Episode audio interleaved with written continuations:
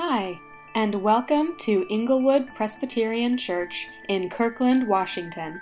We are a church for the neighborhood. Whether you're a local neighbor or from far away, all are welcome here. We are pleased to present to you our weekly Sunday sermons.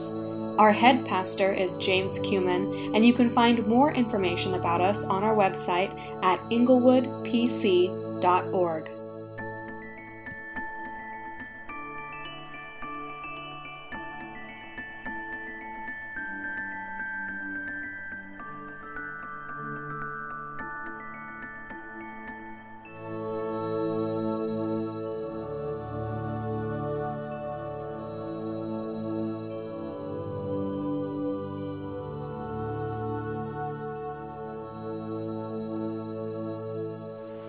One of the many things I am excited about in our ministry together as Inglewood Church is the restoration of this wetland area. We host part of the headwaters of Denny Creek, runs through our property, and we have invested, a number of us, time and money and effort and attention to bringing wholeness to this place. It was a bunch of blackberries and other weeds, and now, well, we're in late spring, and just look at it come to life for the summer.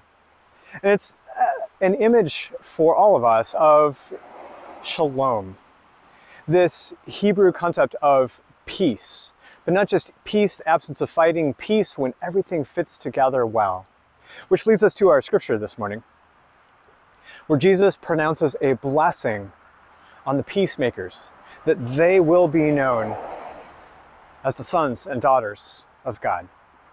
Please join me in prayer as we ask God to make this word live in us. Lord Jesus, those many years ago in your conversation with the people on the mountain and many other places, I'm sure you used these words to direct us to this beautiful life you offer. And do that, we pray, for us, right here, wherever we are, that we would enjoy you and this life you offer. Amen. Matthew 5:1-9. Now when Jesus saw the crowds, he went up on the mountainside and sat down. His disciples came to him, and he began to teach them. He said, "Blessed are the poor in spirit, for theirs is the kingdom of heaven. Blessed are those who mourn, for they will be comforted. Blessed are the meek, for they will inherit the earth. Blessed are those who hunger and thirst for righteousness, for they will be filled. Blessed are the merciful, for they will be shown mercy. Blessed are the pure in heart, for they will see God. Blessed are the peacemakers, for they will be called children of God." This past year, we have been forcibly reminded that we do not live in a world where things work well, where things are put together well, where peace reigns.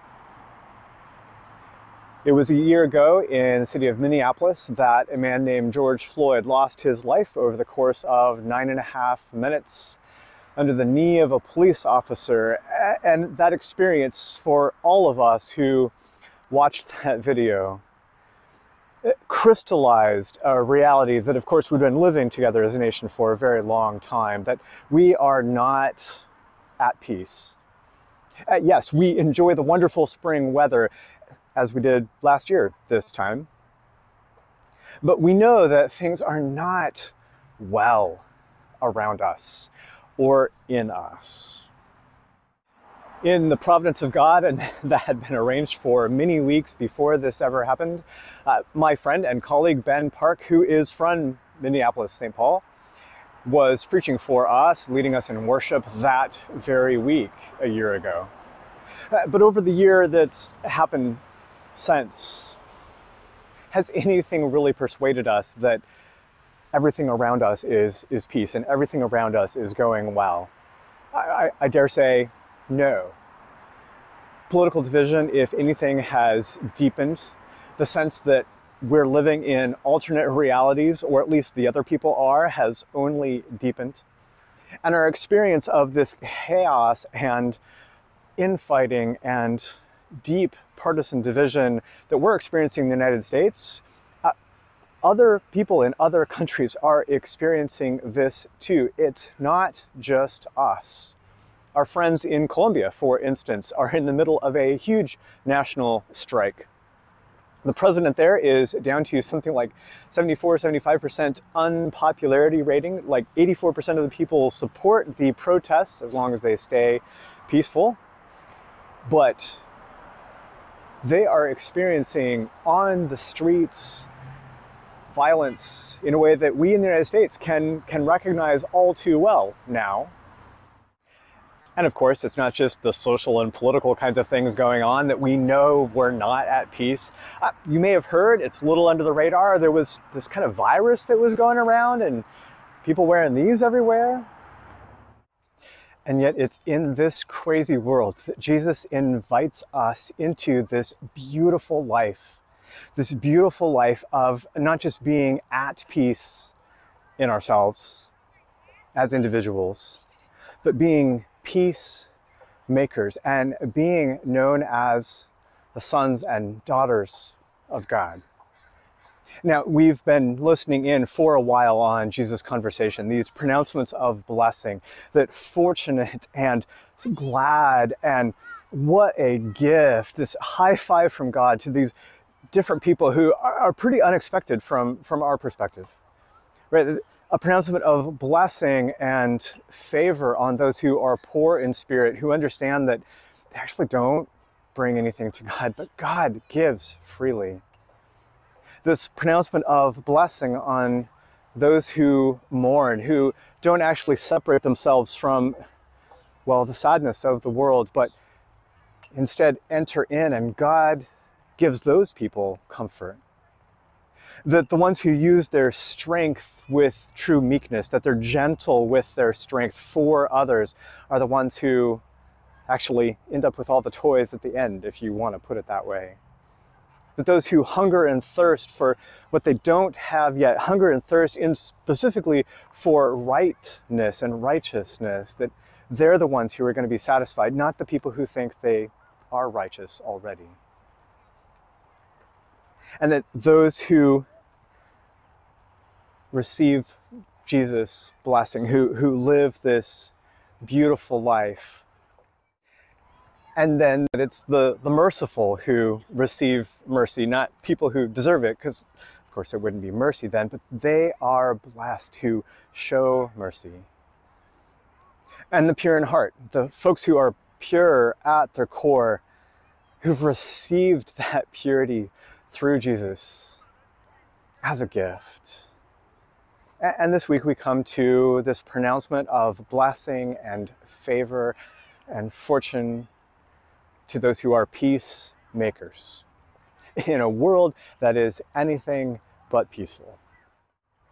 And let's clear up one thing right away. The peace that Jesus is inviting us into making, pronouncing a blessing on those who produce it, is not an absence of conflict. It's the reweaving together of things of complexity so that they're whole and complete and vibrant and life-giving. I highly recommend you watch the video. It's 3.5 minutes long, done by the Bible Project. They do a great job of visually giving you an image of what this peace, this shalom, this wholeness and rightness is, that we are blessed if we make. When we last explored these Beatitudes together some 8 years back, I used the example of a virus, something that destroys shalom, that takes apart the right working. And I think it's one we can all relate to nowadays, yeah? That this thing that's just so literally microscopically small, you can fit like 2,500 of them on a period at the end of a sentence, and yet all it takes is these microscopic, invisible things at the core of who we are, and it undoes so much good. And that's the biblical understanding of both shalom, peace, and what rips it apart. That whether it's the level of the body disrupted by a virus or a whole society disrupted by a virus of injustice, prejudice, inertia, unwillingness to choose to be our brother and our sister's keeper, that those things, though they're invisible in people's hearts, are the unmaking of all that's good and would give us flourishing together. And make no mistake, this shalom, this rightness, this wholeness that we are invited into living is a gift of God, and it's something that we are invited to partner with God in producing, both internally and, well, together, communally. Again and again in the prophets, God speaks to his people and invites them into partnership with him to make things right, not just in their personal lives with people they're blood related to, but for society as a whole. For example, in the prophet Zechariah, as God's people had come back out of exile, God says there's going to be a new re-sowing of peace, of shalom. God is going to send it. God is planting seeds of shalom back in the ground. It's going to spring up. But they're not just invited to sit back and wait for it. They're invited to strengthen weak hands, to participate with God in specific moral, ethical, and communal choices so that peace, shalom, rightness, righteousness, justice would exist in their lives, again, individually and together. Similarly, in the prophet Jeremiah, decades earlier, just before God's people are finally sent, all of them, to Babylon. Some of them have already been taken captive, some of them are still in Jerusalem, Judea, and they're hoping that really this is a minor blip, it's all going to go away. Like the coronavirus, right? It was only going to be a few weeks. Exile is going to be over, everyone's going home, and Jeremiah says, no, no, no, no, no. God tells you, you're going to be in Babylon for a very long time. In Jeremiah chapter 29, build houses there, plant gardens there, raise your kids, make sure that they find spouses, if God so wills for them, so that you'll have grandkids and those kids. You're going to be there a while. And here's the thing, seek the shalom of Babylon. Seek the peace, seek the welfare of Babylon, this country that just conquered you. Seek its welfare, seek its prosperity, seek its shalom, because in its shalom, you'll have your shalom. God will give these things, and we're invited to partner with him for ourselves and even for our enemies. And a word about this blessing here, this they will be known as, they will be called sons of God, which sounds both a little odd and a little misogynistic and sexist, yeah, to the modern ear. But in the Hebrew idiom, in the Hebrew language, when someone was known as a son of, and we'll get to the gendered part of that in a moment, when someone was called a son of something, it means they're taking on the character, known for having the character of this other thing. So instance, in the Old Testament, in the Hebrew Bible, we have folks who are known as sons of worthlessness, the rabble-rousers, the vandals, the people who just go around causing trouble for other people. There are other people who are sons of the prophets, who are studying under the prophets, apprenticing under the prophets, taking on the character of God's chosen messengers, and are known for their association because their character is godly, like the prophets of God are godly. The son of the prophets was to be known as someone who is absorbing the character of the prophets, but also inheriting the gifts and blessing of the prophets. So here, to be known as a son of God is to receive the full inheritance rights that God bestows on his own people, on his own family.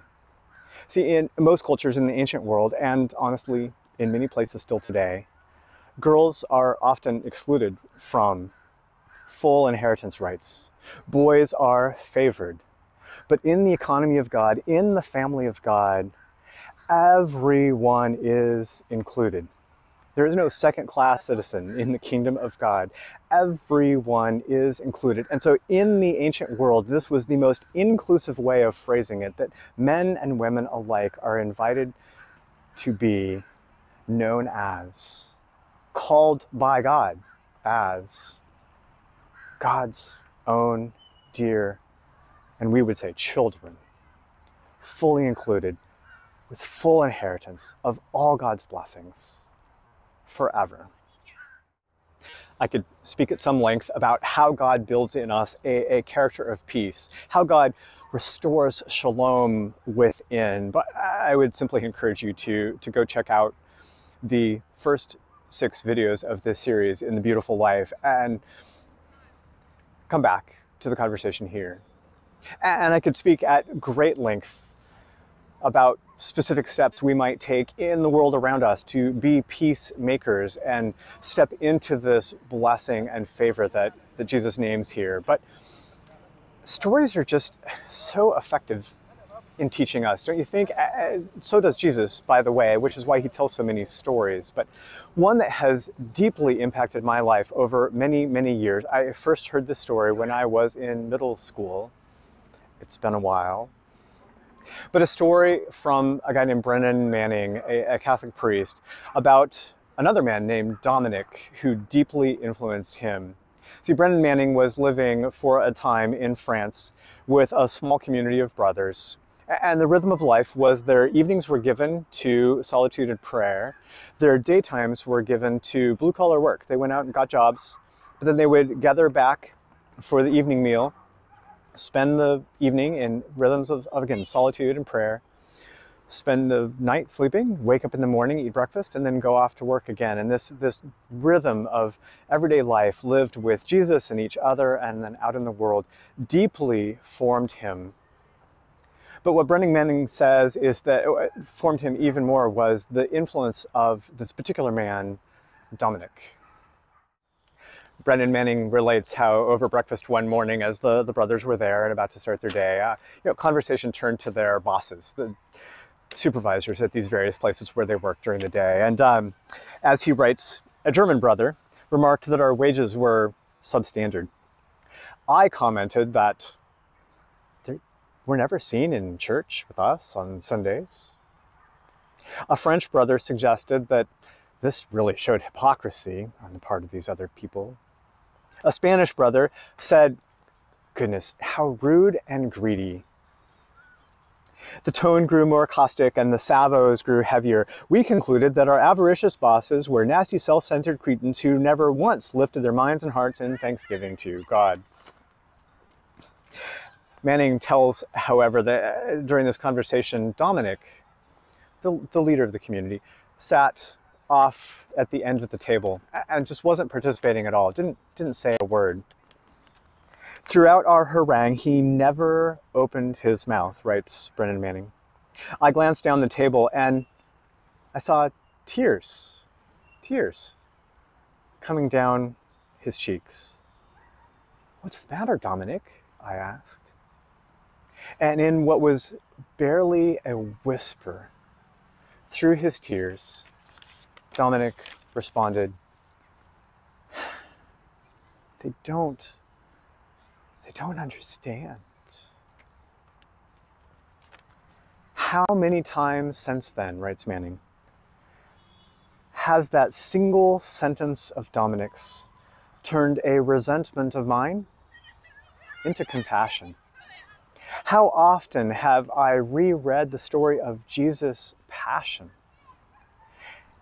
through the eyes of Dominic, seen Jesus in the throes of his death agony, beaten and bullied, scourged, spat upon, saying, "Father, forgive them.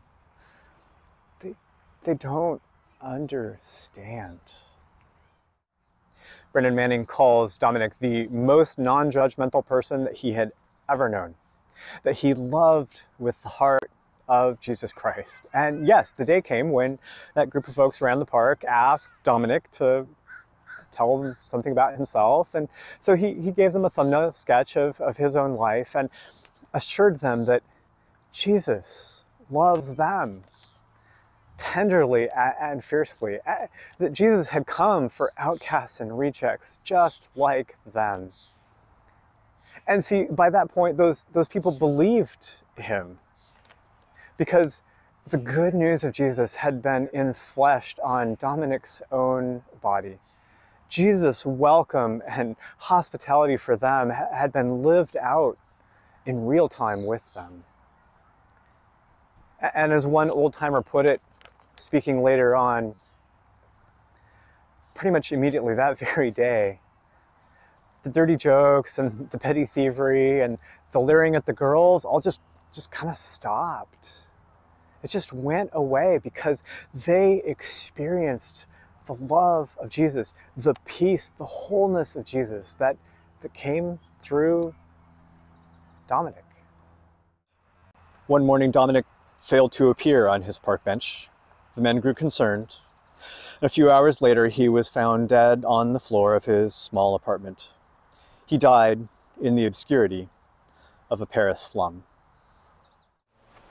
Manning concludes the story in this way, that in Dominic, he writes, I saw the reality of a life lived entirely for God and for others.